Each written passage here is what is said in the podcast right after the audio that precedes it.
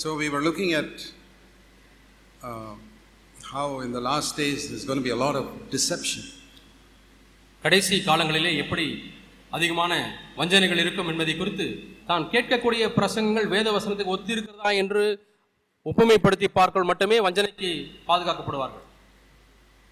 In the last 51 years that I've been a believer, I have discovered that a lot of things that many preachers preach are not according to scripture. நான் விசுவாசியாக இருந்த கடந்த 51 ஆண்டுகளாக நான் எவ்வளவோ பிரசங்கங்களை கேட்டிருக்கிறேன்.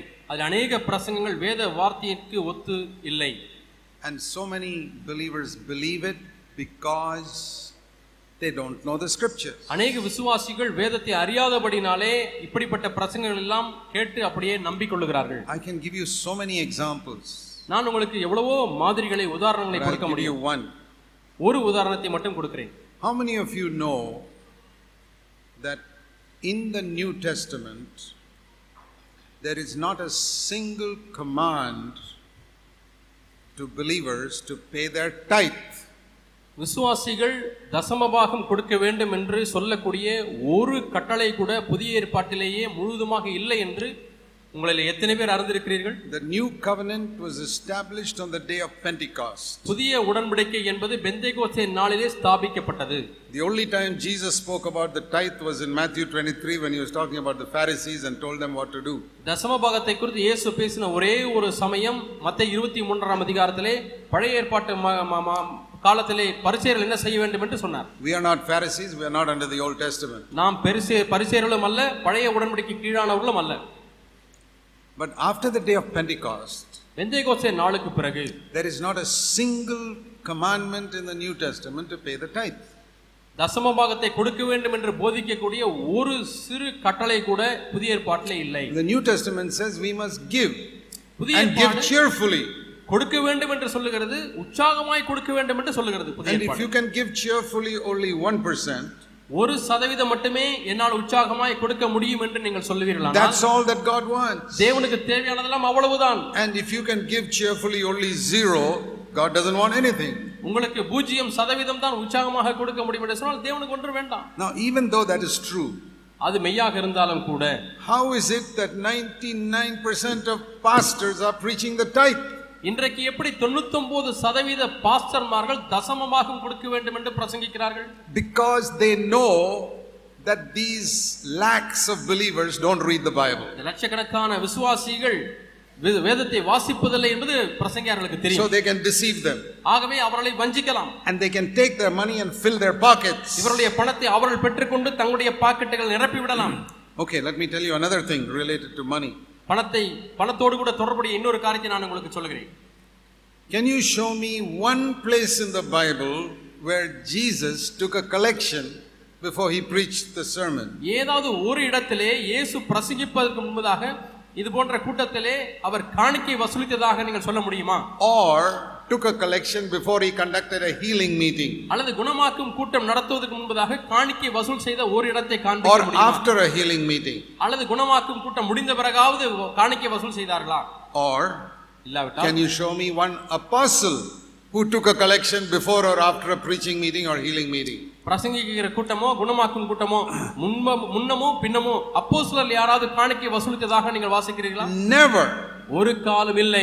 Then how is it today in every Christian meeting there is a collection? ஆனால் இன்றைக்கு மட்டும் எப்படி ஒவ்வொரு கிறிஸ்தவ கூட்டத்திலேயுமே காணிக்கை வசூல் செய்வது என்பது ஒரு வழக்கமாகி விட்டது. Doesn't matter whether they are believers, unbelievers, anything. வருகிற விசுவாசிகளோ அவிசுவாசிகளோ அது பொருட்டே அல்ல, காணிக்கை கொடுத்தால் போதும் என்று சொல்கிறார். There are people who go around with receipt books to collect money for Christian work. கிறிஸ்தவ ஊழியத்திற்காக யார் கொடுத்தாலும் சரி ரசீது கொடுக்கிறோம் என்று சொல்லி ரசீது புத்தகங்களை எடுத்துக்கொண்டு வீடு வீடாக போகிறவர்கள் உண்டு. Did Jesus tell his disciples go with receipt books and collect money from people? ரசீது புத்தகங்களை வைத்து மக்களிடத்திலே பணத்தை வசூல் செய்து அனுப்புங்கள் என்று இயேசு சொன்னாரா? Where did all this come from? இவையெல்லாம் எங்கே இருந்து வந்தது? The traditions of men. மனிதனுடைய பாரம்பரியம். Not in the word of God. தேவனுடைய வார்த்தையிலே அல்ல. Let me show you a verse in the third epistle of John. யோவான் நிருபம் 3ஆம் நிருபம் and verse 7. 7ஆம் வசனம். In the third epistle of John verse 7. யோவான் 3ஆம் நிருபம் 7ஆம் வசனம். It says these servants of God went out for the sake of the name of Jesus But receiving nothing, accepting nothing from the non-Christian. அப்போஸ்தலன் யோவானின் 3ஆம் நிருபம் 7ஆம் வசனம்.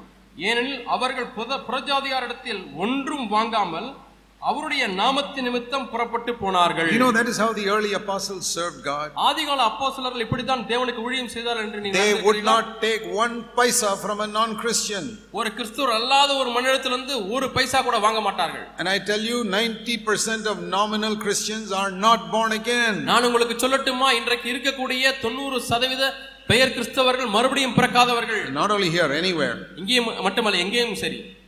You cannot take one paisa from them for God's work. தேவனுடைய ஊழியத்திற்காக அவர்களிடமிருந்து ஒரு பைசா கூட நான் வாங்க கூடாது. You know, sometimes some of these nominal Christians have sent money by money order to our church. சில சமயங்களிலே பெயர் கிறிஸ்தவர்கள் எம்ஓவின் மூலமாக எனக்கு பணம் அனுப்பி இருக்கிறார்கள். When I happen to know that they are not born again. அவர்கள் மறுபடியும் பிறக்கவில்லை என்பதை நான் அறிந்திருந்தால் I say thank you very much, but we are sorry, we cannot accept this from those who are not born again, and we return it.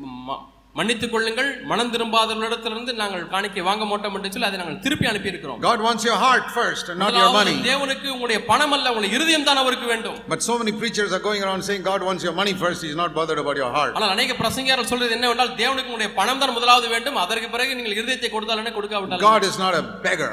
தேவன் ஒரு பிச்சைக்காரர் அல்ல.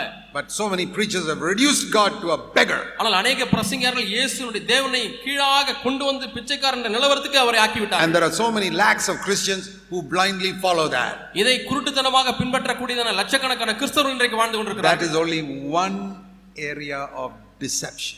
வஞ்சனையின் ஒரே ஒரு பகுதியை தான் உங்களுக்கு நான் சொல்லி இருக்கிறேன். Let me show you another area. இன்னொரு பகுதியை நான் உங்களுக்கு சொல்கிறேன். In Matthew chapter 7. மத்தேயு 7ஆம் அதிகாரம். Jesus said, இயேசு சொன்னார்,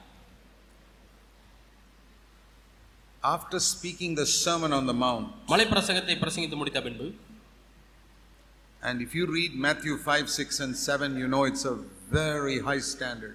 மத்தேயு 5, 6, 7 அதிகாரங்களை நீங்கள் வாசித்து பார்த்தீர்கள் என்று சொன்னால் அதனுடைய நிலவரமானது, அது தரமானது மிகவும் உயர்ந்த நிலையில் இருக்கிறது. Let me tell you something which you probably never heard. ஒரு காலம் நீங்கள் கேட்டிராத ஒரு காரியத்தை உங்களுக்கு சொல்லட்டுமா? Moses went up to the mountain and brought the 10 commandments down for Israel to follow. மோசே அங்கே உயரே மலையிலே ஏறி இஸ்ரவேல் ஜனங்கள் பின்பற்றும்படியாக 10 கற்பனைகளை கொண்டு வந்தார். And till today the Jewish people respect those 10 commandments. இன்று வரை அந்த 10 கற்பனைகளை யூத மக்கள் மதிக்கிறார்கள், கனமண்ணுகிறார்கள். Jesus went up to the mountain. இயேசு அந்த மலைக்கு சென்றார். And gave the Sermon on the Mount, Matthew 5, 6 and 7. மத்தேயு 5, 6, 7 இவைகளிலே சொல்லப்பட்டதான மலை பிரசங்கத்தை கொண்டு வந்து மக்களுக்கு கொடுக்கிறார். But not even 1% of Christians respect that. ஆனால் இன்றைக்கு கிறிஸ்தவர்களிலே இருக்கக்கூடிய 1% கூட அதை மதிப்பதில்லை, கனமண்ணுவதில்லை. You read the Sermon on the Mount. மலை பிரசங்கத்தை வாசிக்கிறீர்கள், வாசியுங்கள். It is to replace the 10 commandments. அந்த 10 கற்பனைகளுக்கு மாற்றாக அதை கொடுத்திருக்கிறார். In which way? எந்த விதத்திலே? If the 10 commandments told you to walk, our Sermon on the Mount is telling you to fly. 10 கற்பனைகள் உங்களை நடவுங்கள் என்று சொன்னால் இயேசு கொடுத்த மலை பிரசங்கமானது நீங்கள் பறக்க வேண்டும் என்று சொல்கிறது. Much higher standard. தரம் உயர்ந்திருக்கிறது. If the law was 10 meters high, this is 1000 meters high. நியாயப்பிரமாணமானது 10 மீட்டர் உயரம் என்று சொன்னால் இது 1000 மீட்டர் உயரம். The law said don't commit murder. Jesus said don't get angry. கொலை செய்யாதீர்கள் என்று பிரமாணம் சொல்கிறது, இயேசுவோ கோபப்படாதீர்கள் என்று சொல்கிறார். Jesus said the law said don't commit adultery. I say don't lust after women. நியாயப்பிரமாணமானது விபச்சாரம் செய்யாதீர்கள் என்று சொல்கிறது, மலை பிரசங்கத்திலேயோ இச்சையோடு பார்க்காதீர்கள் என்று சொல்கிறது. The law said when your hand is on some holy book and you are taking a vow in court, don't tell a lie. ஒரு புனித புத்தகத்திலே உங்கள் கையை வைக்கும் பொழுது, நீங்கள் உடன்படிக்கை செய்யும் பொழுது, வாக்கு பண்ணும் பொழுது பொய் சொல்ல வேண்டாம் என்று பிரமாணம் சொல்கிறது. Jesus said, இயேசு சொன்னார், always speak the truth. எப்பொழுதுமே உண்மையை பேசுங்கள். No need a vow or anything. அதற்கென்று நீங்கள் சத்தியம் பண்ணவெல்லாம் தேவையில்லை. The law said love your neighbor. Jesus said love your enemies also. அயலகத்தானை நேசிக்க வேண்டும் என்று பிரமாணம் சொன்னால் இயேசு சத்துருவை நேசி என்று சொல்கிறார். What a high standard. எவ்வளவு உயர்ந்த தரம் பாருங்கள். He was raising the standard, raising the standard. அவர் அந்த தரத்தை உயர்த்தி கொண்டே இருக்கிறார். Now today many Christians think they are very holy when they keep the 10 commandments. இன்றைக்கு அநேக கிறிஸ்தவர்கள் 10 கற்பனைகளை கைக்கொண்டாலே போதும் பரிசுத்தவான்கள் என்று எண்ணுகிறார்கள். Then you are a good Jew. அப்படியானால் நீங்கள் ஒரு நல்ல யூதன். Not Christian. கிறிஸ்தவன் அல்ல. You are a good follower of Moses, not of Jesus Christ. நீங்கள் மோசேயை பின்பற்றுகிற நல்ல ஒரு சிஷ்யன், இயேசுவை பின்பற்றுகிற சிஷ்யன் அல்ல. These are the areas where there's tremendous amount of deception in Christianity. இவ்விதமான பகுதிகளிலே இன்றைக்கு கிறிஸ்தவத்தில் அதிகமான வஞ்சனை காணப்படுகிறது.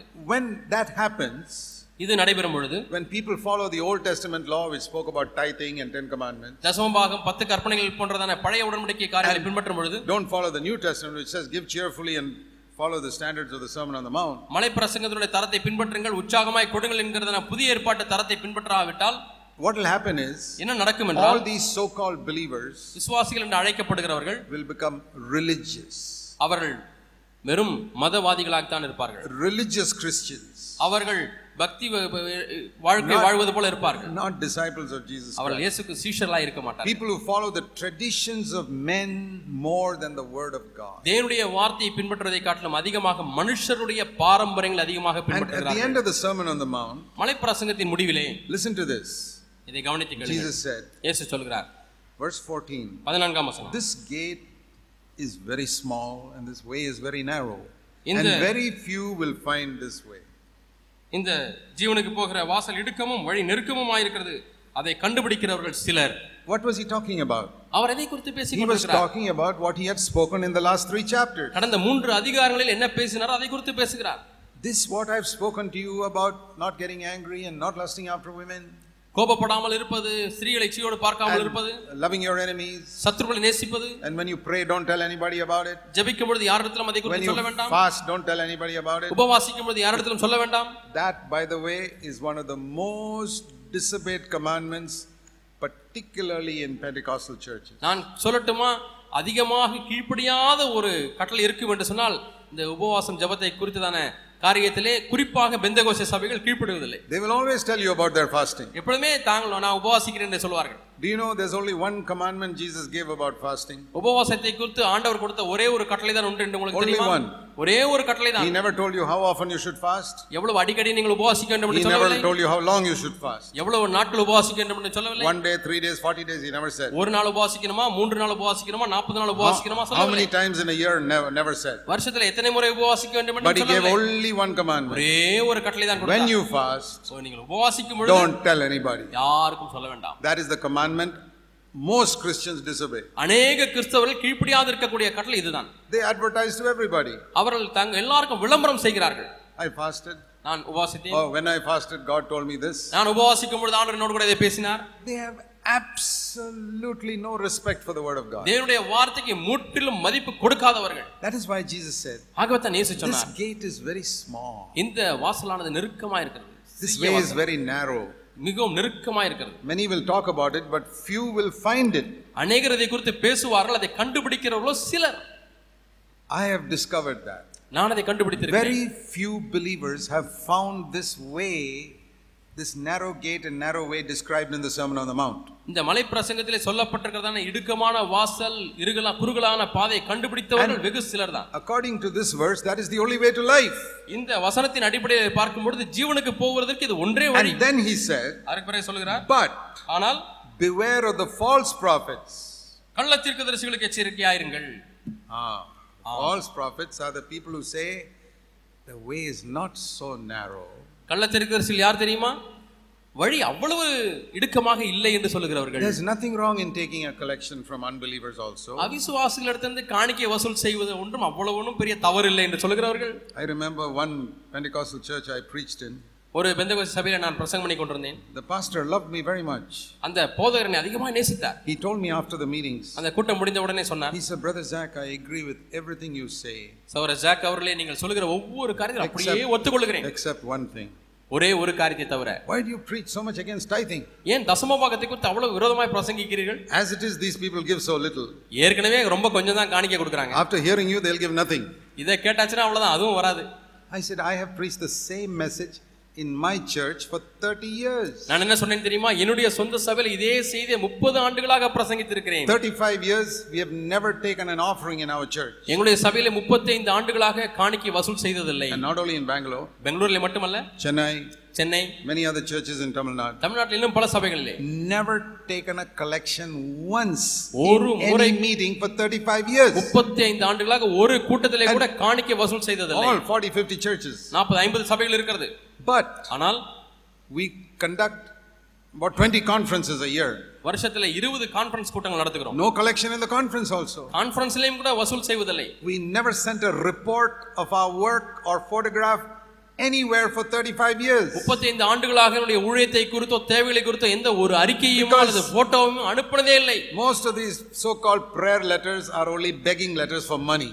ஜெப கடிதங்கள் என்று சொல்லப்படுகிற அநேக கடிதங்கள் எல்லாம் பிச்சை வாங்கக்கூடிய கடிதங்களாக பணத்தை தாருங்கள் என்று ஏங்கிக் கொண்டிருக்கக்கூடிய கடிதங்களாக தான் வருகிறது. It's a disgrace to Jesus Christ. இயேசு கிறிஸ்துவின் நாமத்திற்கு அது அபகீர்த்தியை உண்டு பண்ணுகிறது. Jesus had a need, he would tell his father in heaven. இயேசுவுக்கு ஒரு தேவை இருக்கும் என்று சொன்னால் பரலோகத்தில் இருக்கக்கூடிய பிதாவினிடத்தில் சொல்வார். This is where Christianity has gone astray. இன்றைக்கு கிறிஸ்தவமானது இங்கே தான் வழி விலகி சென்றிருக்கிறது. Because Jesus said there are only two gods, the true God and money. இயேசு என்ன சொன்னார்? இரண்டே தெய்வங்கள் தான் இருக்கிறது, ஒன்று மெய்யான தேவன், இன்னொன்று பணம். You cannot serve both. இரண்டுக்கும் நீங்கள் ஊழியம் செய்ய முடியாது. Stop serving this Baal and start serving the true God. The பாகாலை சேவிப்பதை எப்பொழுது நிறுத்துகிறீர்களோ அப்பொழுதுதான் தேவனை நீங்கள் சேவிக்க முடியும். In Old Testament Elijah said Jehovah or Baal.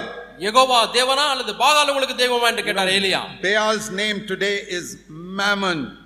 பாகால் என்ற அந்த பெயருடைய இன்றைய அர்த்தம் பணம் அல்லது உலகப் பொருள். That is Baal's name today. இன்றைக்கு பாகாலுடைய பெயர் மேமன் என்று சொல்லப்படுகிறது, உலகப் பொருள். Today's Elijahs will say you either serve Christ or Mammon, you can't serve both. இன்றைக்குள்ள எலியாக்கள் சொல்வார்கள், ஒன்று கிறிஸ்துவை சேவியுங்கள் இல்லாவிட்டால் உலகப் பொருளை சேவியுங்கள், இரண்டுக்கும் சேவை செய்ய முடியாது. I tell you, in my lifetime I have found very few preachers and pastors who serve only Christ and are not interested in money at all. என்னுடைய கிறிஸ்தவ வாழ்க்கையிலே நான் சந்தித்த வெகு சில பிரசங்கியார்கள், சில ஊழியர்கள், சில பாஸ்டர்கள் மட்டுமே இருக்கிறார்கள். அவர்கள் ஒரு காலம் பணத்துக்கு சேவை செய்யாதவர்கள், தேவனுக்கு மட்டுமே சேவை. Never talk about money. பணத்தை குறித்து பேசாதவர்கள். Look at Jesus. இயேசுவை பார்த்தோம். Look at Paul. பவுலை பாருங்கள். Never once did they say, please support me, I'm doing a good work for God. ஒரு முறை கூட இயேசுவோ அப்போஸ்தலர்களோ நாங்கள் தேவனுக்கென்று நல்ல ஊழியம் செய்கிறோம், எங்களுக்கு பணத்தை தாருங்கள் என்று கேட்டதே இல்லை. Here is a report of all the work I'm doing, please support it. நான் செய்கிற ஊழியத்தினுடைய அறிக்கையை இங்கே பாருங்கள், எங்களுக்கு தயவு செய்து எங்களை தாங்குங்கள். Where do you see that in the New Testament? புதிய ஏற்பாட்டில் எங்கே நீங்கள் பார்க்கிறீர்கள்? Nowhere. எங்கேயுமே பார்ப்பதில்லை. So how do people do it today? அப்படியானால் எப்படி ஜனங்கள் இதை செய்கிறார்கள்? Traditions of men, மனுஷருடைய பாரம்பரியம், which make people religious. மக்களை மதவாதிகளாக மாற்றும். You know what it means to be a disciple of Jesus Christ? இயேசு கிறிஸ்துவின் சீஷன் என்றால் என்ன தெரியுமா? That means you learn from Jesus' example and say, Lord, I will do it exactly like you. இயேசுவின் மாதிரியிலிருந்து கற்றுக்கொண்டு இயேசுவே அதே போல நான் செய்வேன் என்று சொல்லுகிறவன் தான் சீஷன். But you say, brother, that is a very difficult way. சகோதரரே, இது ரொம்ப கஷ்டமான வழியா இருக்குது. That is a very narrow gate. இது மிகவும் குறுகலான வாசலா இருக்குது. It is a very narrow way. இடுக்குமான வாசலா இருக்குது, குறுகலான வழியா இருக்குது. You won't get many people that way. இந்த வழியிலே போனால் अनेक மக்கள் வர மாட்டார்களே. Jesus said that. Very few will find it. இயேசுவே சொல்லி விட்டார், அதை கண்டுபிடிக்கிறவர்கள் சிலர். So many people want large numbers and so they broaden the gate and the way. அநேகருக்கு நிறைய மக்கள் வர வேண்டும் எண்ணிக்கையில் ஆகவே தங்களுடைய வாசலை விரிவாக்குகிறார்கள். And they do what Jesus said. Yes, enna sonnaar adai seigirar. To the Pharisees. பரிசேயர்களுக்கு சொன்னதை செய்கிறார். Matthew chapter 7, Mark chapter 7. மத்தேயு சுவிசேஷம் 7 ஆம் அதிகாரம். மார்க் சுவிசேஷம் 7 ஆம் அதிகாரம் verse 8. 8 ஆம் வசனம். Neglecting the commandment of God, you hold to the tradition of men. தேவனுடைய கட்டளையை தள்ளிவிட்டு மனுஷருடைய பாரம்பரியத்தை கைக்கொண்டு வருகிறீர்கள். That is step 1. இதான் முதலாவது படி. You hold to the tradition of men and you neglect God's commandment. மனுஷனுடைய பாரம்பரியத்தை கைக்கொண்டு விட்டு தேவனுடைய கட்டளையை தள்ளி விடுகிறீர்கள். Then you go one step lower. இன்னும் ஒரு படி கீழே செல்கிறீர்கள். Verse 9. 9ஆம் வசனம். To keep your tradition you set aside the commandment of God. மனுஷனுடைய பாரம்பரியத்தை, உங்களுடைய பாரம்பரியத்தை கைக்கொள்ளும்படிக்கு தேவனுடைய கட்டளையை தள்ளி விடுகிறீர்கள், வியர்த்தமாக்குகிறீர்கள். And then a third step to the bottom of the pit. இந்த குழியினுடைய அடி, மூன்றாவது படி. Verse 13. 13ஆம் வசனம். Where you keep your tradition and cancel the word of God. நீங்கள் உங்களுடைய பாரம்பரியத்தை வைத்துக்கொண்டு தேவனுடைய வசனத்தை அவமாக்குகிறீர்கள். So first, முதலாவதாக you neglect verse 8 the commandment of God. தேவனுடைய கட்டளையை தள்ளி விடுகிறீர்கள். Then you go one step lower and set aside the commandment of God. தேவனுடைய கட்டளையை வியர்த்தமாக்குகிறீர்கள். And thirdly, you go to the bottom of the pit and cancel the word of God altogether. மூன்றாவதாக முற்றிலுமாக தேவனுடைய வார்த்தையை நீக்கி விடுகிறீர்கள். By holding on to tradition. பாரம்பரியத்தை கைக்கொண்டு. This is what Jesus fought against all the time. எல்லா நேரங்களிலும் இயேசு இதற்கு விரோதமாய் தான் போராடினார். Why do you think they killed Jesus? ஏன் இயேசுவை கொன்றார் என்று தெரியுமா உங்களுக்கு? Do you think they killed Jesus because he said you must love your enemies? உன்னுடைய சத்துருக்களை ஸ்நேகிங்கள் என்று இயேசு சொன்னபடியாலே கொன்றார்களா? Do you think they killed him because he was washing disciples' feet? சீஷருடைய பாதங்களை கழுவினபடியாலே இயேசுவை கொன்றார்களா? No. இல்லை. They killed him because he exposed their false tradition. இவருடைய பொய்யான பாரம்பரியத்தை வெளியரங்கமாக்கினபடினால இயேசுவை கொன்றார்கள். And it's the same today. இன்றைக்கும் அதே காரியம்தான். If you expose the false traditions of Christendom, you will be killed. இன்றைக்கு இருக்கக்கூடிய கிறிஸ்தவத்தினுடைய பொய்யான பாரம்பரியங்களை நீங்கள் வெளியரங்கமாக்கியுள்ளீர்கள் என்று சொன்னால் உங்களை கொலை செய்வார்கள். Not with swords. பட்டயத்தினாலே அல்ல. But with their tongue. அவனை நாவினாலே கொலை செய்வார்கள். So people don't want anybody to say bad about them with their tongue. ஆகவே யாரை பற்றியும் தீமையாய் பேச கூடாது நாவினாலே என்று சொல்கிறார்கள். So they don't want anybody to speak bad about them. தங்களை குறித்து யாரும் கெட்ட விதத்தில் பேச கூடாது என்று சொல்கிறார்கள். We won't say anything against their tradition. We'll keep quiet. ஆகவே பாரம்பரியத்தை பற்றி எல்லாம் நான் ஒன்றும் சொல்ல மாட்டேன், அமைதியாக இருந்து விடுகிறார்கள். They are not disciples of Jesus. அவர்கள் இயேசுவின் சிஷ்யர்கள் அல்ல. They are just religious people. ஏதோ அவர்கள் பக்தியின் வேஷத்தை தரித்து கொண்டு some church and don't disturb any of the traditions. சபையை நடத்துகிறார்கள், சபையினுடைய பாரம்பரியத்தை யாரும் தொந்தரவு செய்ய வேண்டாம் என்று சொல்கிறார்கள். Even though they see this is not according to scripture. இந்த காரியமானது தேவனுடைய வார்த்தையின்படி அல்ல என்று அவர்கள் அறிந்திருந்தாலும் கூட they say brother don't rock the boat, just let it go. சகோதரரே படகு ரொம்ப ஆட்டிராதீங்க, அப்படியே போகட்டும் மெதுவாக. Even if it's going the wrong direction doesn't matter, don't rock the boat. படகு தவறான திசையை நோக்கி தவறான இலக்கை நோக்கி போய் கொண்டிருந்தாலும் பரவாயில்லை, படகை மட்டும் அசைத்து விடாதீர்கள். You better be careful brother where you're going to end up following this, sitting in this boat. சகோதரனே நீ உட்கார்ந்திருக்க கூடிய படகு தவறான திசைக்கு போய் கொண்டிருக்கிறது, அதை குறித்து நீ ஜாக்கிரதையாக இரு. And then Jesus said, பிறகு இயேசு சொன்னார், verse 21 21ஆம் வசனம். Here is the mark of a religious person and a disciple of Jesus. இங்கே ஒரு மத சம்பந்தமான மனிதனுக்கும் இயேசுவின் சிஷ்யனுக்கும் உள்ள வித்தியாசம். Religious people will say Lord Lord. Verse 21. மத்தேயு 7ஆம் அதிகாரம். Matthew 7:21. மத்தேயு 7ஆம் அதிகாரம் 21ஆம் வசனத்திலே religious people say Lord Lord. மதவாதிகள் சொல்வார்கள் கர்த்தாவே கர்த்தாவே. But disciples will do the will of the Father in heaven. ஆனால் சீஷர்களோ பரலோகத்தில் இருக்கிற பிதாவின் சித்தத்தின்படி செய்கிறவர்கள். In this verse you see a clear distinction. இந்த வசனத்திலே ஒரு தெளிவான ஒரு பிரிவை பார்க்கிறீர்கள். Religious Christians and spiritual Christians. ஒரு மத சம்பந்தமான கிறிஸ்தவனுக்கும் ஒரு சீஷன் என்ற கிறிஸ்தவனுக்கும் உள்ள வித்தியாசத்தை பார்க்கிறீர்கள். Those who are true disciples of Jesus. இயேசுவின் மெய்யான சீஷர்கள். That means they learn from Jesus and follow him. இயேசுவினிடத்திலிருந்து கற்றுக்கொண்டு இயேசுவையே பின்பற்றுகிறவர்கள். They do the will of the Father. பிதாவினுடைய சித்தத்தின்படி செய்கிறவர்கள். And they don't just say Lord Lord. அவர்கள் வெறும் கர்த்தாவே கர்த்தாவே என்று சொல்கிறார்கள். Whereas the religious Christians say Lord Lord but they don't do the will of the Father. ஆனால் மத சம்பந்தமான கிறிஸ்தவர்கள் கர்த்தாவே கர்த்தாவே என்று சொல்வார்கள், பிதாவின் சித்தத்தின்படி செய்ய மாட்டார்கள். They don't even know the will of the Father because they don't study the Bible. வேத வாசனத்தை படிப்பதில்லை, ஆகவே பிதாவின் சித்தம் என்ன என்றும் தெரியாது அவர்களுக்கு. You know why I study the Bible? ஏன் நான் வேதத்தை படிக்கிறேன் என்று உங்களுக்கு தெரியுமா? God is my witness. தேவனே என்னுடைய சாட்சி. I do not study the Bible to prepare clever sermons. நான் அறிவு சார்ந்த ஒரு பிரசங்கத்தை தயாரிப்பதற்காக நான் வேதத்தை வாசிப்பதில்லை. When I, in my younger days, yes, I studied the Bible to prepare clever sermons. என்னுடைய இளம் வாலிப நாட்களிலே பிரசங்கம் தயாரிப்பதற்காகவே வேதத்தை படித்தேன். But like Paul says, Pavul சொல்கிறது போல, when I was a child, I spoke like a child, I behaved like a child. ஒரு குழந்தையாக இருந்தபொழுது குழந்தையைப் போல பேசினேன், குழந்தையைப் போல சிந்தித்தேன். When I was also a baby, I didn't know how to speak properly. நானும் ஒரு குழந்தையைப் போல இருந்தபொழுது எப்படி பேச வேண்டும் என்று தெரியாதிருந்தேன். And spiritually also, when I was a child, I did not know how to preach or anything. ஆவிக்குரிய ரீதியிலே குழந்தையாக இருக்கும் பொழுதும் கூட எப்படி பிரசங்கிப்பது என்பதை அறியாது இருந்தேன். When I grew up, I put away childish things. ஆனால் நான் வளர்ந்த பொழுது குழந்தைத்தனத்தை ஒதுக்கிவிட்டேன். And one of the childish things is to study the Bible to prepare a sermon. குழந்தை தனத்திலே ஒன்று என்னவென்றால் பிரசங்கிப்பதற்காகவே வேதத்தை படிப்பது. Where do you read it says in the Bible you must study the Bible to prepare sermons? நீங்கள் வேதத்தை பிரசங்கம் பண்ணுவதற்காக படிக்க வேண்டும் என்று எங்கே சொல்லப்பட்டிருக்கிறது? That is the tradition of men. அது மனுஷனுடைய பாரம்பரியம். The Bible says study my word to obey it. வேதம் என்ன சொல்கிறது என்று சொன்னால் கீழ்ப்படிவதற்காக வேதத்தை வாசியுங்கள். How many preachers can say today honestly? இன்றைக்கு எத்தனை பிரசங்கியார்கள் நேர்மையாக சொல்ல முடியும்? I study the Bible to obey it. நான் வேத வசனத்தை கீழ்ப்படிவதற்காக படிக்கிறேன் என்று. Now if you are a child, remain a child. குழந்தையாக இருந்தால் குழந்தையாக இருந்து விடுங்கள். But I hope you grow up. ஆனால் நீங்கள் வளருவீர்கள் என்று நான் நம்புகிறேன். You put away childish things. குழந்தைத்தனத்தை நீங்கள் ஒதுக்கி விடுவீர்கள் என்று நம்புகிறேன். Jesus didn't study the Bible to prepare sermons. பிரசங்கத்தை தயாரிப்பதற்காக இயேசு வேதத்தை வாசிக்கவில்லை. He knew the Bible when he was 12 years old. 12 வயதாக இருக்கும் பொழுது வேதத்தை நன்றாக இயேசு அறிந்திருந்தார். But he didn't study the Bible to prepare sermons. ஆனால் வேதத்தை பிரசங்கிப்பதற்காக அவர் படிக்கவில்லை. All those who study the Bible to prepare sermons will not be disciples of Jesus. they'll be religious.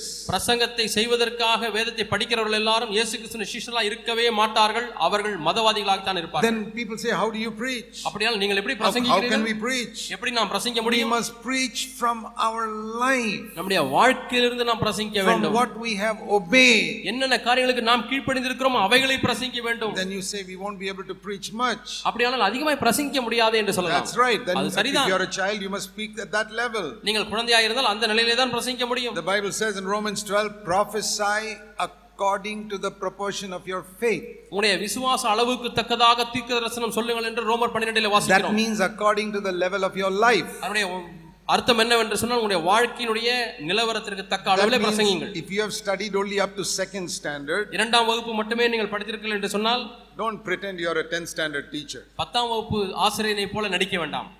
That is what a lot of preachers are doing today. இன்றைக்கு அநேக பிரசங்கிகள் அப்படி தான் செய்கிறார்கள். Their own life is in kindergarten level. அவளை சொந்த வாழ்க்கை LKG நிலவரத்தில் இருக்கிறது. But you listen to their sermons, you'll think they are in PhD.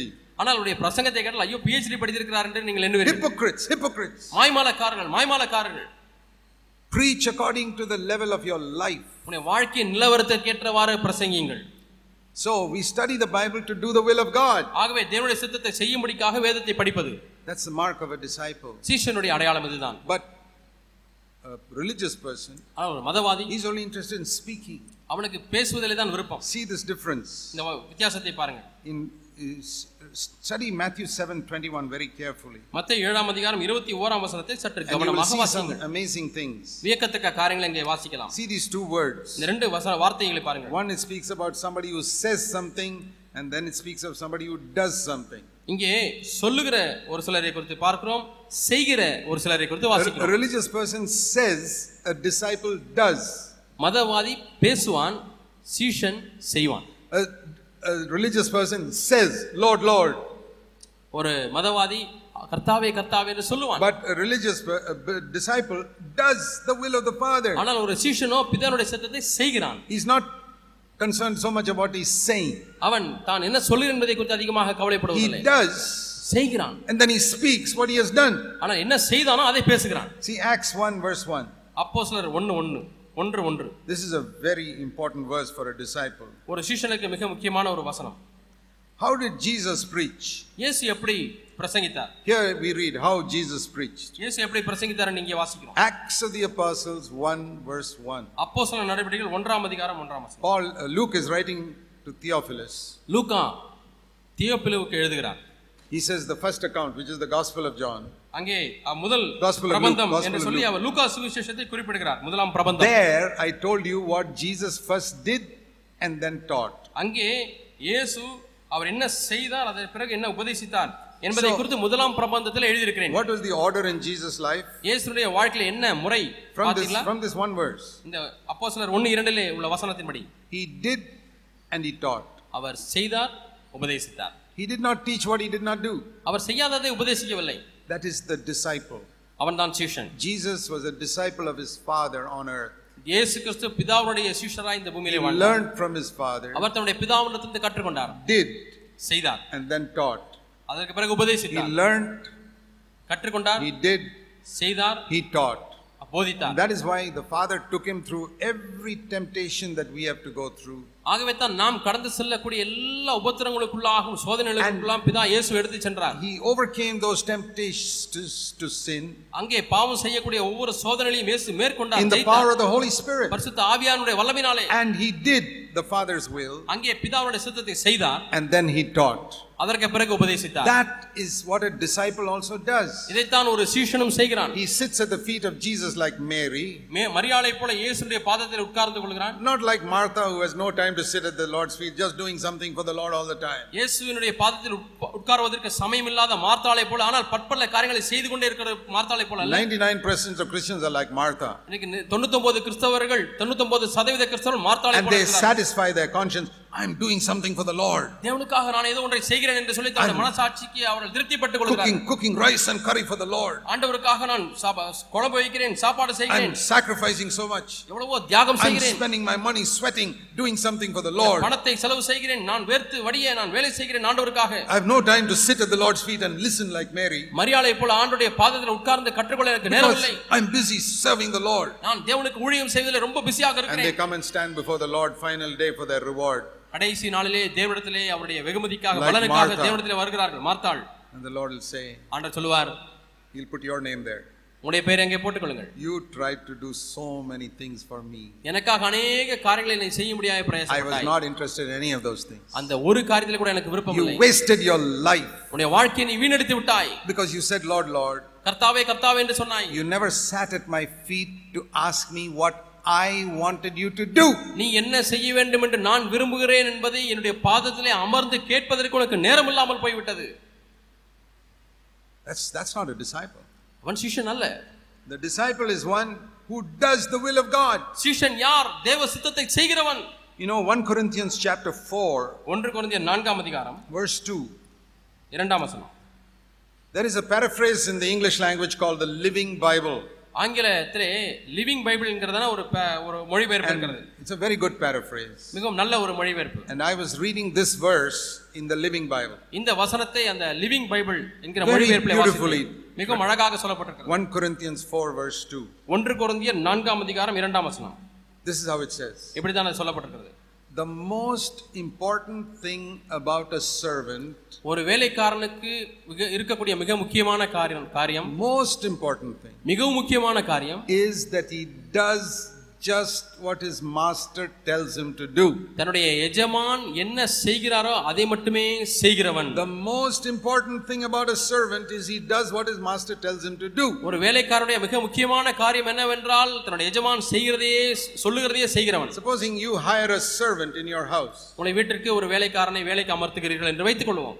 Maybe some lady comes to work in your house. உங்கள் வீட்டுக்கு ஒரு வேலைக்கார பெண் வந்து வேலை செய்கிறாள். And she does not ask you what should I do. அம்மா நான் என்ன செய்யணும்னு சொல்லி கேட்பதே இல்லை. No, she has no time for that. கேட்பதற்கு நேரம் இல்லை. She just starts cleaning the house or doing this or going to this room, that room, tidying up things. வீட்டுக்கு வந்த உடனே இதை சுத்தம் பண்ண அதை சுத்தம் பண்ண அதை எடுத்து துவைக்க இதை எடுத்து துவைக்க ஆரம்பிக்கிறார்கள். All good things. செய்கிறதெல்லாம் நல்ல காரியம் தான். Spends 6 hours. 6 மணி நேரம் வேலை செய்கிறார். Does not ask you once what you should do. ஒரு முறை கூட என்ன செய்யணும்னு கேட்பதே இல்லை. Maybe you want her to cook. ஒருளை நீங்கள் அவர்கள் சமைக்க வேண்டும் என்று விரும்புகிறீர்கள். But she has no time for that. She is doing something for your house. ஆனால் அவர்களுக்கு சமைப்பதற்கெல்லாம் நேரம் இல்லை. ஆனால் ஏதோ வீட்டுக்கு வேலை செய்ய வேண்டும் வேலை செய்து கொண்டே இருக்கிறாள். Will you keep her even for more than one day? ஒரு நாளைக்காவது அப்படிப்பட்ட வேலைக்காரை வைத்திருப்பீர்களா? I don't think so. நான் அப்படி வைக்க மாட்டேன். She says if you tell her listen I tell you what to do. மாங்கி வாமா நான் சொல்றதை செய்மானா எனக்கு நேரம் இல்ல. No, I have no time. I have got to do some work in the house. எனக்கு நீங்க சொல்றதை கேக்குறதுக்குலாம் நேரம் இல்ல. நான் போய் வீட்டு வேலை செய்யணும். How many days will you keep that servant? இப்படிப்பட்ட வேலைக்கார பெண்ணை எத்தனை நாள் வீட்டுக்கு வேலைக்கு செய்வதற்காக வைத்திருப்பீர்கள்? I don't think you'll keep her even for 5 minutes. 5 நிமிஷம் கூட நீங்கள் வைக்க மாட்டீர்கள். How long do you think the Lord will keep a servant who has no time to listen to him? தேவன் தமக்கு செவி கொடுக்க நேரமே இல்லை என்று ஊழியம் மட்டும் செய்து கொண்டிருக்கிறவளை தேவன் எவ்வளவு நாட்கள் வைத்திருப்பார்? Who's going around preaching, giving out tracts, going here, going there, going North India, all over the place. இங்க பிரசங்கம் பண்ணனும், அங்க பிரசங்கம் பண்ணனும், இங்க துண்டு பிரதி கொடுக்கணும், வடகிஞ்சா போகணும், அங்கே போகணும், எல்லாம் வேலை. You are not the servant of the Lord. தேவனுக்கு ஊழியக்காரர் அல்ல. You are a servant of yourself. நீங்கள் உங்களுக்கே ஊழியம் செய்கிற ஊழியக்காரர். Suppose you go and get a job in some office here. இங்கே ஒரு அலுவலகத்திலே போய் ஒரு வேலையை தேடுகிறீர்கள். ஏதோ ஒரு அலுவலகத்திலே வேலை தேடுகிறீர்கள். Give you appointment order. உங்களுக்கு வேலை நியமன கடிதம் கொடுக்கப்பட்டுள்ளது. You go there the first day. முதல் நாள் போகிறீர்கள். And you don't ask anybody what you are supposed to do. நீங்க என்ன வேலை செய்யணும்னு சொல்லி யார்ட்டயுமே கேட்பதில்லை. You just look around and you do whatever you like.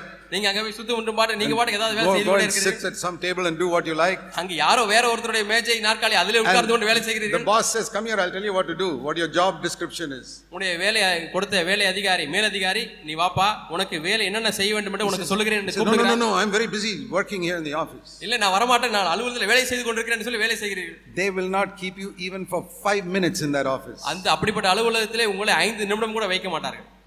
You think you are serving the Lord? தேவனுக்கு ஊழியம் செய்கிறேன் என்று எண்ணிக்கொண்டிருக்கிறீர்கள். That's what the Lord told Martha. இப்படிதான் தேவன் மார்த்தாளை பார்த்து சொன்னார். You are worried about so many things. நீ பற்பல காரியங்களை குறித்து கவலைப்பட்டு கலங்குகிறாய்.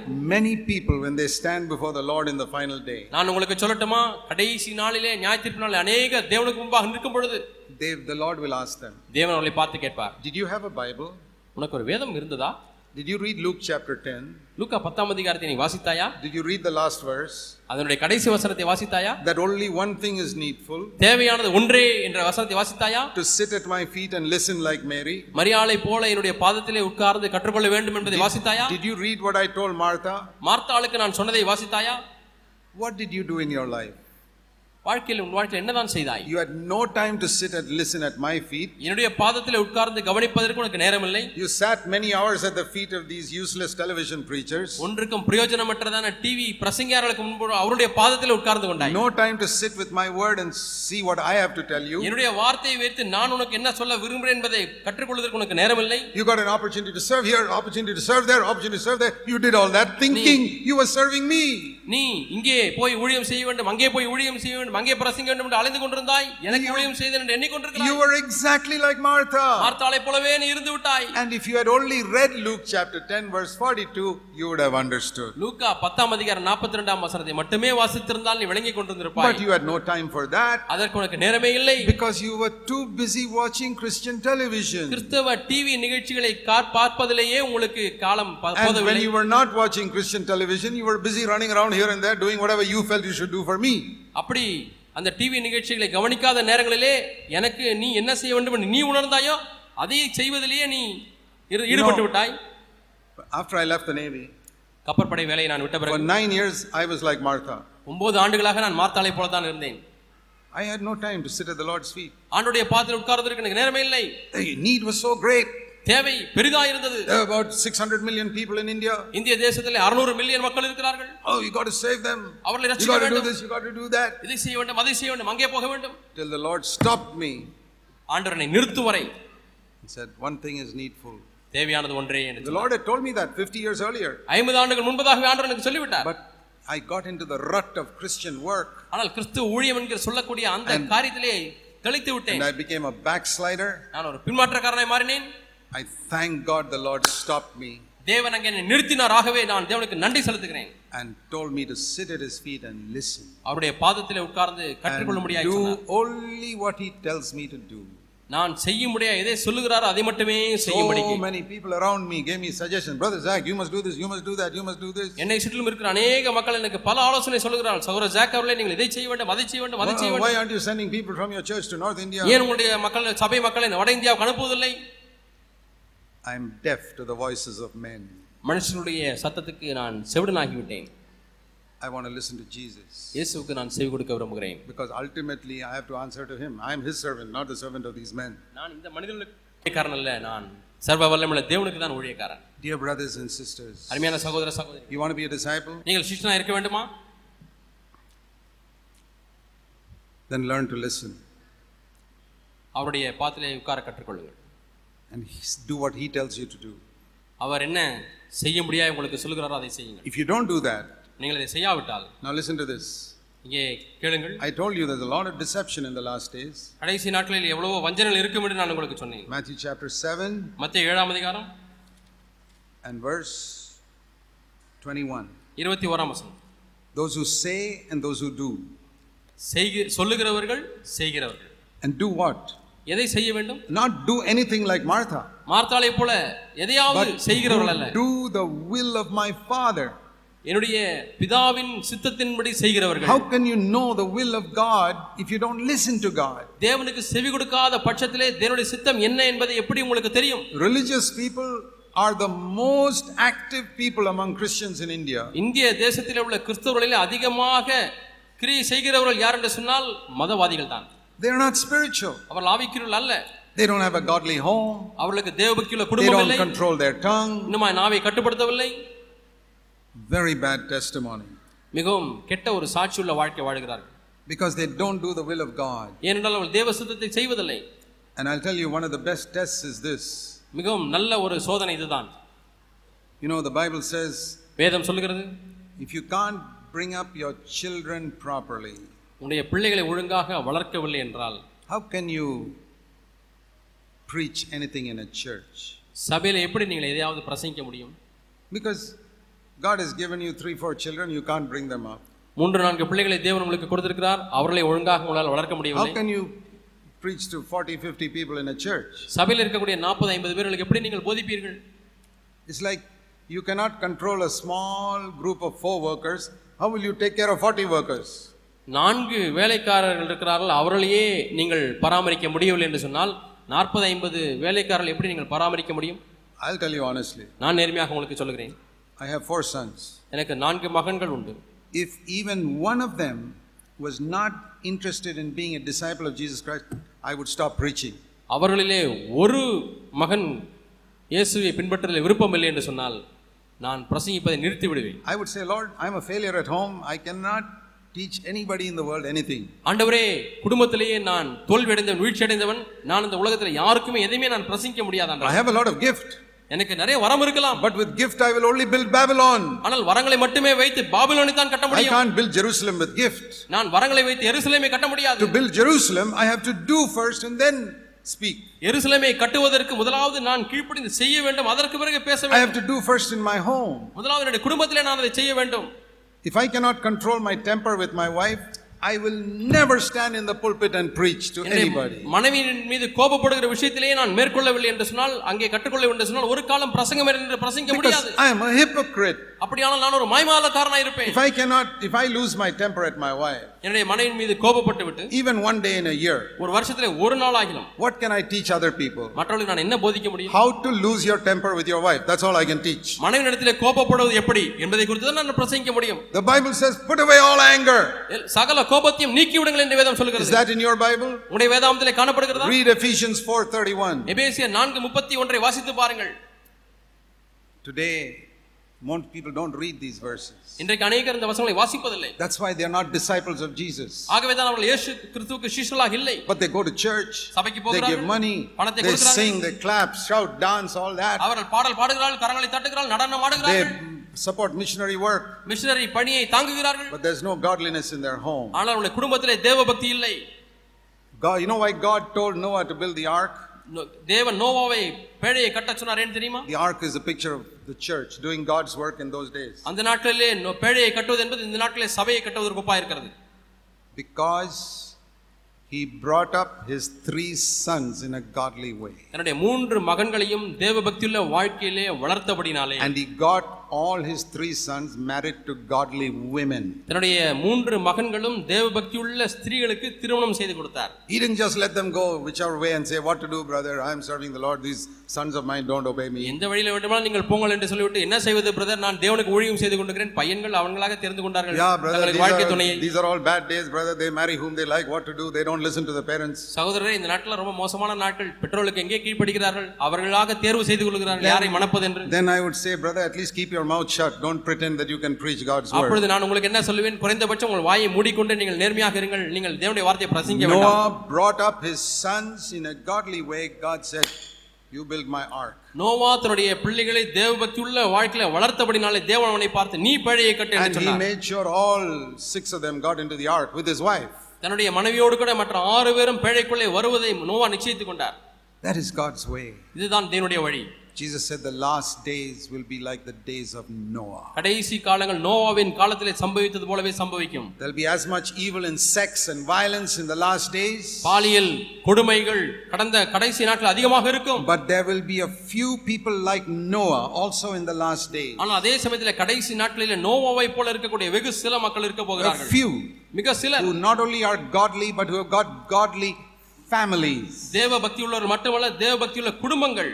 And who have been trained in their family how to build the church. அவர்கள் குடும்பத்திலே சபையை கட்டுவது எப்படி என்ற பயிற்சியை குடும்பத்திலே பெற்றுக்கொள்ளுங்கள். If you don't know how to build your family, you are not qualified to build the church. நீங்கள் குடும்பத்தை கட்டுவது எப்படி என்று அறியாதவர்களாக இருந்தால் சபையை கட்டுவதற்கு உங்களுக்கு தகுதி இல்லை.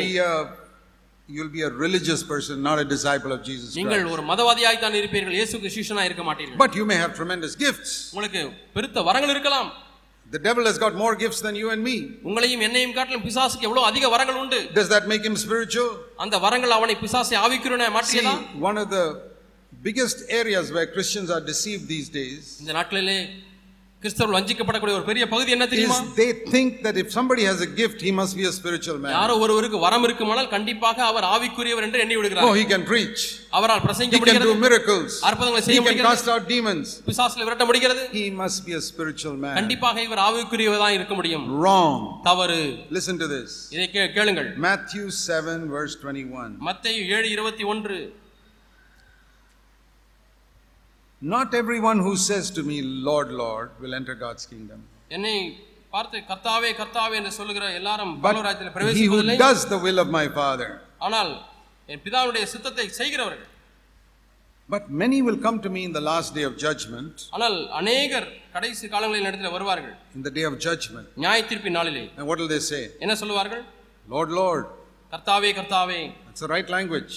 சரியான பாஷைதான். This is a continuation of the previous verse.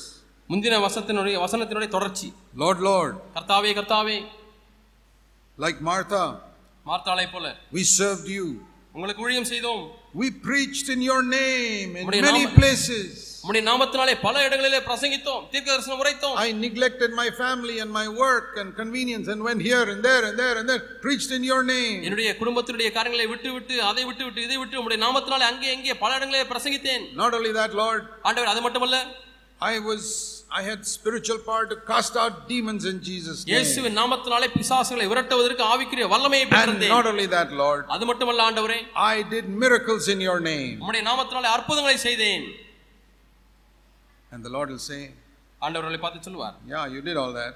ஆம், நீங்க இவையெல்லாம் செய்தாய் தான். But I never knew. I never had a personal relationship with you. நான் உன்னை அறியவில்லை. உன்னோடு கூட எனக்கு தனிப்பட்ட உறவு இல்லை. Get away from me. Go to hell. என்னை விட்டு அகன்று போ, நரகத்துக்கு போ.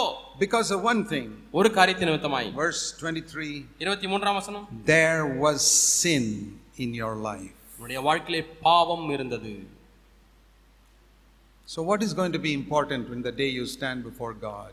ஆகவே தேவனுக்கு முன்பாக நீ நிற்க போகிற அந்த நாளிலே எது முக்கியமான காரியம்? That you preached. பிரசங்கித்தது முக்கியமா? You served. ஊழியம் செய்தது முக்கியமா? You cast out demons. பிசாசு விரட்டினது முக்கியமா? You did miracles. அற்புதங்களை செய்தது முக்கியமா? Not one or two, many miracles it says here. ஒன்று இரண்டு அற்புதங்கள் இல்லை, अनेक அற்புதங்கள் இந்த வசனத்திலே வாசிக்கிறோம். You can still go to hell.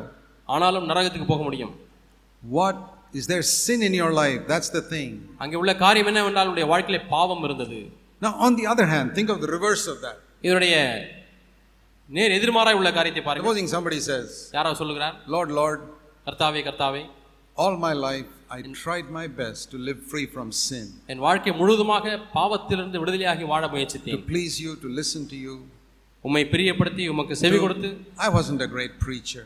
நான் ஒரு பெரிய பிரசங்கியார் அல்ல. But I tried to live free from sin. ஆனால் பாவத்திலிருந்து விடுதலையாக முடியாய் பிரயாசப்பட்டு வாழ்ந்தேன்.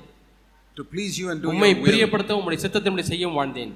Will the Lord say, ஆண்டவர் உங்களை பார்த்து சொல்வார், Oh, depart from me, you who never cast out demons in my name. பிசாசே என்னுடைய நாமத்தினாலே விரட்டாதவனே, அகன்று போ என்று சொல்வார். Depart from me, you who never did any miracles in my name. என்னுடைய நாமத்தினாலே அற்புதம் செய்யாதவனே, அகன்று போ என்று சொல்வார். Depart from me, you who never preached in my name. என்னுடைய நாமத்தினாலே பிரசங்கமே பண்ணாதவனே, என்னை விட்டு அகன்று போ என்று சொல்வாரா? No. இல்லவே இல்லை. The reverse, அவருடைய நேர் எதிர்மறை is not true. அது மெய் அல்ல. What is the important thing in the last day according to this? இந்த வசனத்தின் அடிப்படையில் கடைசி நாட்களில் முக்கியமான காரியம் என்ன? Not how much you did. எவ்வளவு நான் செய்தேன். In terms of activity. கிரியைகள் எவ்வளவு செய்தேன் என்பதல்ல. But how much you did of the will of God in your personal life. அந்த கிரியைகளிலே உங்கள் தனிப்பட்ட வாழ்க்கையில் எவ்வளவு தேவ சித்தம் செய்தீர்கள்? Did you live according to God's will? தேவனுடைய சித்தத்தின்படியாய் வாழ்ந்தீர்களா? Did you bring up your family according to God's will? தேவ சித்தத்தின்படியாய் உங்கள் குடும்பத்தை கட்டினீர்களா? That's the thing that's going to matter in the day you stand before the Lord. நீங்கள் தேவனுக்கு முன்பாக நிற்கிற நாளிலே இது ஒன்றே காரியம். And that is why I say it's very easy for you to be religious and not a disciple of Jesus Christ. இயேசு கிறிஸ்துவின் சிஷ்யனா இல்லாதபடிக்கு வெறும் பக்தனாய் இருப்பது என்பது எளிது. And some of you who are in Christian work, கிறிஸ்தவ ஊழியத்தில் இருக்கிற கூடிய உங்களிடத்திலே பேசுகிறேன். I've been in Christian work now for 44 years. நான் 44 ஆண்டுகளாக இந்த கிறிஸ்தவ ஊழியத்தை செய்து வருகிறேன். I've tried my best to understand how Jesus and Paul did Christian work. இயேசுவும் பவுலும் கிறிஸ்தவ ஊழியத்தை எப்படி செய்தார்கள் என்பதை விளங்கிக் கொள்வதற்கு அதிகமாக பிரயாசப்பட்டேன். Because I know that is my example. அதுதான் என்னுடைய மாதிரி என்பதை நான் அறிந்திருக்கிறேன். I have not tried to follow today's preachers. இன்றைய பிரசங்கியாருடைய மாதிரியெல்லாம் நான் பின்பற்ற விரும்பவில்லை. Many of them are following traditions. மனிதனுடைய பாரம்பரியங்களை அவர் பின்பற்றுகிறார்கள். So many of you may, if you are in Christian work, ஆகவே கிறிஸ்தவ ஊழியத்திலே நீங்கள் இருக்கிறவர்களாக இருந்தால், or you are a pastor or a leader of God's people. நீங்கள் ஒரு பாஸ்டராக இருக்கலாம் அல்லது தேவ ஜனத்துக்கு ஏதாவது ஒரு விதத்திலே தலைவனாக இருக்கலாம். You may ask yourself, உங்களை நீங்களே கேட்டு பார்க்கலாம். Okay, if I am a disciple of Jesus, நான் ஒரு இயேசுவின் சீஷனா இருந்தால், God's called me to serve him full time. முழு நேர ஊழியத்திற்காக தேவன் என்னை அழைத்திருக்கிறார். How will I take care of my earthly needs? என்னுடைய பூமிக்குரிய தேவையை நான் எப்படி தான் சந்திப்பது? How will I take care of my family? என் குடும்பத்தை எப்படி பராமரிப்பது? I'll tell you. நான் சொல்கிறேன். You know the well known verse. மிகவும் நன்றாக அறியப்பட்ட வசனத்தை எடுத்து இருக்கிறேன். That is also in the Sermon on the Mount. That is also. அதுவும் மலை பிரசங்கத்தில் இருக்கக்கூடிய காரியம். Matthew 6:33. மத்தேயு 6:33. Seek first the kingdom of God and his righteousness and all your earthly needs will be added to you. முதலாவது தேவனுடைய ராஜ்யத்தையும் அவருடைய நீதியையும் பின்பற்றுங்கள், இவைகள் எல்லாம் உங்களுக்கு கூட கொடுக்கப்படும். You don't have to tell anybody your earthly needs. உங்களுடைய பூமிக்குரிய தேவையை நீங்கள் யாரிடத்திலும் சொல்ல தேவையில்லை. I'm talking especially to those who are in Christian work. குறிப்பாக கிறிஸ்தவ ஊழியத்தில் இருக்கிறவங்களுக்கு நான் பேசுகிறேன். And I'm telling you from 44 years of experience. என்னுடைய 44 ஆண்டு கால அனுபவத்தின் அடிப்படையில் பேசுகிறேன். I've never sent a report of my work or a photograph of my work anywhere in these 44 years. 44 ஆண்டுகளாக எங்கேயுமே என்னுடைய ஊழியத்தை குறித்த அறிக்கைகளையோ நிழற்படங்களையோ அனுப்பினதே இல்லை. I refuse to receive money from unbelievers. அவிசுவாசிகளிடமிருந்து பணத்தை பெற்றுக்கொள்வதற்கு மறுத்திருக்கிறேன். I refuse to receive money, listen carefully, from anybody whose standard of living is lower than mine. என்னுடைய வாழ்க்கையின் தரத்தை காட்டிலும் குறைவான தரத்திலே வாழ்ந்து கொண்டிருக்கிறவற்றிலிருந்து பணத்தை வாங்கவே மாட்டேன். Because I don't believe Jesus would have done it. இயேசு அப்படி செய்திருப்பார் என்று நான் நம்புவதில்லை. Then how will God provide your need? அப்படியானால் தேவன் உங்களுடைய தேவையை எப்படி சந்திப்பார்? He's not going to drop money from heaven. பரத்திலிருந்து அப்படியே பணத்தை போட மாட்டார். God can move people to help you financially without your telling them. நீங்கள் சொல்லாமலேயே உங்களுக்கு உதவி செய்யக்கூடிய விதத்திலே மக்களுடைய உள்ளத்தை அவர் ஏவுவார். Without your asking anybody. யாரிடத்திலும் நீங்கள் கேட்காமலேயே. Without your sending a report. யாரிடத்திலும் அறிக்கை அனுப்பாமலேயே. Without your talking about money to your congregation. உங்களுடைய சபையினரிடத்திலே உங்களுடைய பண தேவை பற்றி பேசாமல் இருக்கும்போது. Talk about holiness. பரிசுத்தத்தை குறித்து பேசுங்கள். That's how Jesus was supported. இப்படி தான் இயேசு தாங்கப்பட்டார். Never once did he tell his need to anybody. ஒரு முறை கூட யாரிடத்திலும் தம்முடைய தேவையை அவர் சொல்லவில்லை. He was happy with whatever circumstance God gave him. தேவன் அவருக்கு என்ன சூழ்நிலையை கொடுத்தாலும் அதிலே சந்தோஷமுள்ளவராய் இருந்தார். But there was so much money in Judas Iscariot's bag. ஆனால் யூதா ஸ்காரியோத்து பணப்பையிலே எவ்வளவு பணம் இருந்தது. That was not money given to Judas, it was given to Jesus. அந்த பணம் யூதாசுக்கு கொடுத்த பணம் அல்ல, இயேசுவுக்கு கொடுத்த பணம். How did that come? அது எப்படி வந்தது? Did Jesus send reports? இயேசு அறிக்கைகளை அனுப்பினாரா? Did Jesus tell everybody support me because I am serving the Father? நான் பிதாவை ஊழியம் செய்கிறேன் ஆகவே எனக்கு பணத்தினாலே தாங்குங்கள் என்று கேட்டாரா? But he had to support 13 people who were in full time work including himself. அவரையும் சேர்ந்து 13 பேர் முழு நேர ஊழியத்தில் இருக்கிறார்கள், எல்லாருடைய தேவைகளையும் சந்தித்து தாங்க வேண்டியிருக்கிறது. Some of them like Peter had families whom they had to send money to. அதிலே ஒரு சிலருக்கு பேதுருவை போல அவர்களுக்கு குடும்பமும் இருந்தது, அவர்களுக்கும் பணம் அனுப்ப வேண்டும். He had given up his fishing. அவர் தன்னுடைய மீன்பிடி தொழிலை விட்டுவிட்டார். For God's work. தேவனுடைய ஊழியத்திற்காக. Would Jesus forsake them? அப்படிப்பட்ட இயேசு கைவிட்டு விடுவாரா? Would Peter's family have to starve because he is serving the Lord? பேதுரு தேவனுக்கு ஊழியம் செய்கிறபடினாலே பேதுருடைய குடும்பம் பட்டினி கிடக்கிறதா? இல்லை. Not one day they would starve. ஒரு நாள் கூட அவர்கள் பட்டினி கிடக்க மாட்டார்கள். And your family will not starve either if you honor God and follow Jesus way. நீங்களும் தேவனை கணப்படுத்தி அவருடைய வழியை பின்பற்றுங்கள் என்று சொன்னால் ஒரு நாள் கூட பட்டினி கிடக்க தேவையில்லை. But not by begging from people. ஆனால் மக்களிடத்திலே போய் பிச்சை எடுப்பதனாலே அல்ல. Not going to rich people's houses and expecting them to give you money. பணக்காரருடைய வீட்டுக்கு போய் பணம் கொடுப்பார்களா என்று ஏங்கி காத்திருப்பதனாலே அல்ல. Not going and speaking in rich churches so that you can get money from them. தசம காணிக்கை நிறைய கிடைக்கும் என்று எண்ணி பெரிய பணக்கார சபைகளிலே போய் பிரசங்கிப்பதனாலே அல்ல. But trusting your heavenly Father. ஆனால் பரலோக பிதாவிலே நம்பிக்கை வைத்து. And your Father can provide. என் தகப்பன் உங்களுக்கு கொடுக்க முடியும். Now see, one of the richest men in India today. இந்தியாவிலே இருக்கக்கூடிய மிகப்பெரிய பணக்காரர். I think he's probably the richest man in India today. இன்றைக்கு இந்தியாவிலே அவர்தான் பெரிய பணக்காரர் என்று நான் நம்புகிறேன். He's a businessman whose name is Mukesh Ambani. அவர் ஒரு தொழிலதிபர், அவருடைய பெயர் Mukesh Ambani. And people say that in other 5-6 years he may be the richest man in the world also. 5-6 ஆண்டுகளிலே உலகத்திலேயே மிகப்பெரிய பணக்காரராய் அவர்தான் இருப்பார் என்று சொல்கிறார். Okay, சரி. Supposing you are his son. நீங்கள் அவருக்கு மகன் என்று வைத்துக்கொள்வோம். Okay, the son of the richest man in India. இந்தியாவிலே இருக்கக்கூடிய மிகப்பெரிய பணக்காரர், முதல் பணக்காரர் அவர்தான், அவருடைய மகன் நீங்கள். And one day you go to some person. ஒரு நாள்ல நீங்க ஒருத்தரோட வீட்டுக்கு போறீங்க, ஒரு நபரிடத்திலே போகிறீர்கள். Can you please give me some money? எனக்கு கொஞ்சம் பணம் தருவீங்களா? because I have some need. எனக்கு கொஞ்சம் தேவை இருக்கு. Even if you give 100 rupees that is enough. 100 ரூபாய் கொடுத்தா கூட போதும். And he says, அவர் சொல்லுகிறார், you are Mukesh Ambani's son? நீ முகேஷ் அம்பானியோட மகனா? And you are coming and asking me for money? நீ ஏன்ட்ட வந்து பணத்தை கேக்குறியா? What happened? என்ன நடந்தது? You must have had a fight with your father, right? கண்டிப்பா உங்க அப்பாட்ட நீ சண்டை போட்டுட்டு தான் வந்திருப்ப. Your father has thrown you out. உங்க அப்பா வெளிய அனுப்பிட்டார். That is why you are in this state. அதனால தான் நீ இப்போதே பிச்சை எடுக்க கூடிய நிலைமையில வந்து விட்டாய். Wouldn't you say that? நீங்க அப்படி சொல்ல மாட்டீங்களா? Okay, now take another picture. இப்போதே இன்னொரு காட்சி. Your father is not the richest person in India. இந்தியாவுல உள்ள பெரிய பணக்காரர் இல்ல. But the richest person in the universe. அண்ட சராசரத்திலே பெரிய ஐஸ்வரியவான். Who is million times more richer than Mukesh Ambani. Mukesh Ambani காட்டிலும் கோடிக்கணக்கான மடங்கு அதிக பணக்காரர். Almighty God. சர்வ வல்லமையுள்ள தேவன். You say that is your father. அவர் உங்களை தகப்பன்னு சொல்லுகிறீர்கள். And you go to people. மக்களிடத்திலே போகிறீர்கள். Say, can you please give some money? எனக்கு கொஞ்சம் பணம் தர முடியுமா? For God's work. தேவனுடைய ஊழியத்துக்கு தான் கேக்குறேன். Please give even 100 rupees we are happy.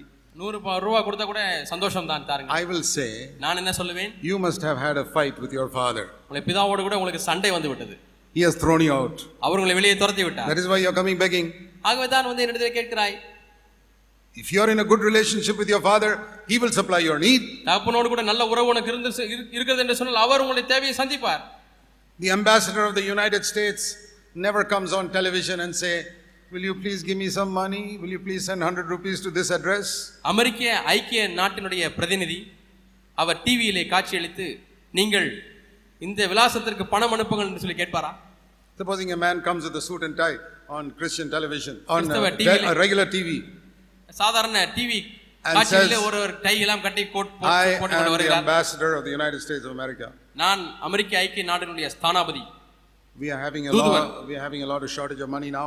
இப்போது எங்களுக்கு அதிக பண நெருக்கம் ஏற்பட்டிருக்கிறது, பண தேவை ஏற்பட்டிருக்கிறது. If you send 500 rupees to this address at the bottom of the screen, இந்த டிவி ஸ்கிரீன்ல கீழே இருக்கு கொடுக்கப்பட்டிருக்கிற விலாசத்திற்கு நீங்கள் 500 ரூபாய் அனுப்பினால், I will send you a signed photograph of the president of America.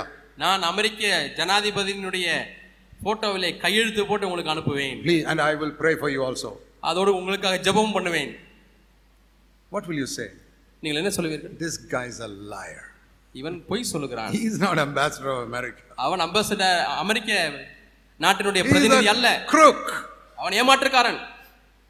It's very easy to recognize because you know ambassador of America will not stoop so low to beg on television. அமெரிக்க ஐக்கிய நாட்டினுடைய பிரதிநிதி அல்லது தூதுவர், விசேஷ தூதுவர் அவ்வளவு கீழே நிலைக்கு போய் பணம் கேட்க மாட்டார். Tomorrow, நாளைக்கு you see on the television program, TV நிகழ்ச்சி ஒன்றை பார்க்கிறீர்கள். Another fellow, இன்னொரு நபர், who says I am ambassador of the Lord Jesus Christ. நான் ஆண்டவராகிய இயேசு கிறிஸ்துவினுடைய ஸ்தானாபதி என்று சொல்கிறார். Please give some money at this address that comes at the bottom of the screen. கீழே இருக்கக்கூடிய அந்த விலாசத்திற்கு எமோ மூலமாக டிடி செக் பணம் அனுப்புங்கள். I will send you some earthen pot from Jerusalem or something like that. எருசலேமில் இருந்து ஒரு மண் பாத்திரத்தை உங்களுக்கு அனுப்புகிறேன். Or some little water from the river Jordan. அல்லது யோர்தான் நதியிலிருந்து ஒரு பாட்டில் தண்ணி. What, just ordinary Chennai water they will put in a bottle. அது சென்னை தண்ணியை கொஞ்சம் பாட்டில ரொப்பி உங்களுக்கு அனுப்புறார். Or I'll send you a handkerchief which I have prayed over and anointed. நான் ஜெபித்து அபிஷேகம் பண்ணப்பட்ட ஒரு கர்ச்சீப்பை உங்களுக்கு அனுப்புகிறேன். What do you say? என்ன சொல்வீர்கள்? Oh brother, yes I will send. நான் உன்னை பணம் அனுப்புகிறேன். Not only 500 rupees and I'll send 1000 rupees. Send me two handkerchiefs. انا 500 ரூபாய் மட்டும் கிடையாது, 1000 ரூபாய் அனுப்புறேன், ரெண்டு கர்ச்சீப்பை அனுப்புங்கள். I'm surprised not at that crook. I'm surprised at the Christians who are deceived by all that. அந்த ஏமாற்றுக்காரரை குறித்து நான் வியப்படைவதில்லை, ஆனால் ஏமாந்து போகிற கிறிஸ்தவர்களை உங்களை பார்த்து நான் ஆச்சரியப்படுகிறேன். How can you not deceived by that fellow who said he's ambassador of America? You are deceived by this fellow who says he's ambassador of Jesus Christ. அமெரிக்க ஐக்கிய நாட்டினுடைய ஸ்தானாபதி என்று சொல்கிற அவரை பார்த்து நீங்கள் ஏமாற்றப்படுவதில்லை, ஆனால் இயேசு கிறிஸ்துவுக்கு ஸ்தானாதிபதி என்று சொல்கிற இவரை பார்த்து நீங்கள் ஏமாந்து போகிறீர்கள். I'll tell you why. நான் என்ன என்று சொல்கிறேன். Because you feel America that is a very high country. நீங்கள் என்ன உணர்கிறீர்கள் என்று சொல்லட்டுமா? அமெரிக்காவா? அது உயர்ந்த நாடு, வளர்ந்த நாடு. Oh, kingdom of Jesus Christ. That is even lower than some of these poor African countries. இயேசு கிறிஸ்துவின் ராஜ்யமா? அது இந்த ஆப்பிரிக்காவில் உள்ள பிரதாபமான சில நாடுகளை காட்டிலும் கீழான நிலையில் இருக்கிறது என்று நம்புகிறீர்கள். Even the ambassador of the poorest African country will not come on the television and say please give me money. ஆப்பிரிக்க நாட்டிலே உள்ளதான மிகவும் ஏழை நாட்டினுடைய ஸ்தானாபதி கூட டிவியிலே வந்து பணத்தை கேட்க மாட்டார். It's all these deceivers who call themselves ambassadors of Jesus Christ. இவர்கள் எல்லாரும் தங்களை இயேசு கிறிஸ்துவுக்கு ஸ்தானாபதிகள் என்று சொல்லி அழைத்துக் கொள்கிறதான ஏமாற்றுக்காரர்கள். And all those foolish Christians who support them. புத்தியினதான கிறிஸ்தவர்கள் எல்லாரும் அவர்களை பணம் அனுப்பி தாங்குகிறார்கள். I said something like this, not so strongly, a little weak, on one Christian television program. நான் ஒரு கிறிஸ்தவ டிவி நிகழ்ச்சியிலே இது போன்ற ஒரு செய்தியை இந்த அளவுக்கு வலிமையாக இதை விட கொஞ்சம் not my TV program. I don't have a TV program. எனக்கு ஒரு டிவி நிகழ்ச்சி இல்லை, வேற ஒரு டிவி நிகழ்ச்சி. I don't have so much money. எனக்கு அவ்வளவு பணம் இல்லை. But somebody else interviewed me. ஆனால் டிவி நிகழ்ச்சியிலே வேற ஒருவர் என்னை நேர்காணல் செய்தார். They sent a message to him. If you get this man on television again, we'll stop your program. அந்த டிவி நிகழ்ச்சி நடத்துறதுக்கு என்ன சொன்னாலும் தெரியுமா? இந்த நபர் அடுத்த முறை டிவியில வந்தால் அவர் என்னை குறித்து சொன்னார்கள், உங்களுடைய டிவி நிகழ்ச்சியை நாங்கள் ரத்து செய்து விடுவோம் என்று சொல்லிவிட்டார்கள். You see what it is? They don't want to hear the word of God. தேவனுடைய வார்த்தை கேட்பதற்கு மனமில்லை. பார்த்தீர்களா? Dear brothers and sisters, அருமையான சகோதர சகோதரிகளே, you see how Christendom is filled with people who are religious but not disciples of Jesus Christ. இயேசு கிறிஸ்துவின் சீஷர்களாலே அல்ல, வெறும் மதவாதிகள் பக்த கோடிகளின் சொல்லுகளினாலே கிறிஸ்தவம் நிரப்பப்பட்டிருக்கிறது. பார்த்தீங்களா? Let's learn a lesson. நாம் ஒரு பாடத்தை கற்றுக்கொள்வோம். Let's pray. நாம் ஜெபிப்போம். Let's bow our heads before God. எல்லாரும் தேவனுக்கு முன்பாக நம்முடைய தலைகளை வணங்குவோம். Heavenly Father, பரலோக பிதாவே, help us to honor you, the name of Jesus in this country. இந்த தேசத்திலே இயேசு கிறிஸ்துவின் நாமத்தை கனப்படுத்த எங்களுக்கு உதவி செய்யும் ஆண்டவரே. To show forth the real Jesus Christ. உண்மையான ஆண்டவராக இயேசு கிறிஸ்துவை ஆண்டவரே நாங்கள் இந்த உலகத்திற்கு காண்பிக்கட்டும். To trust you to provide all our needs. எங்கள் எல்லா தேவைகளையும் சந்திப்பதற்கு உம்மிலே நம்பிக்கை வைக்க கூடிய spiritual, physical, material, everything. ஆவிக்குரிய, சரீர, பொருளாதார தேவைகள் எல்லாவற்றுக்கும் உம்மையே நாங்கள் நம்பி இருக்கிறோம் ஆண்டவரே. We know you will do it. நீர் அதை செய்வீர் என்று நாங்கள் அறிந்திருக்கிறோம். In Jesus name. இயேசுவின் நாமத்தில் பிதாவே. Amen. Amen.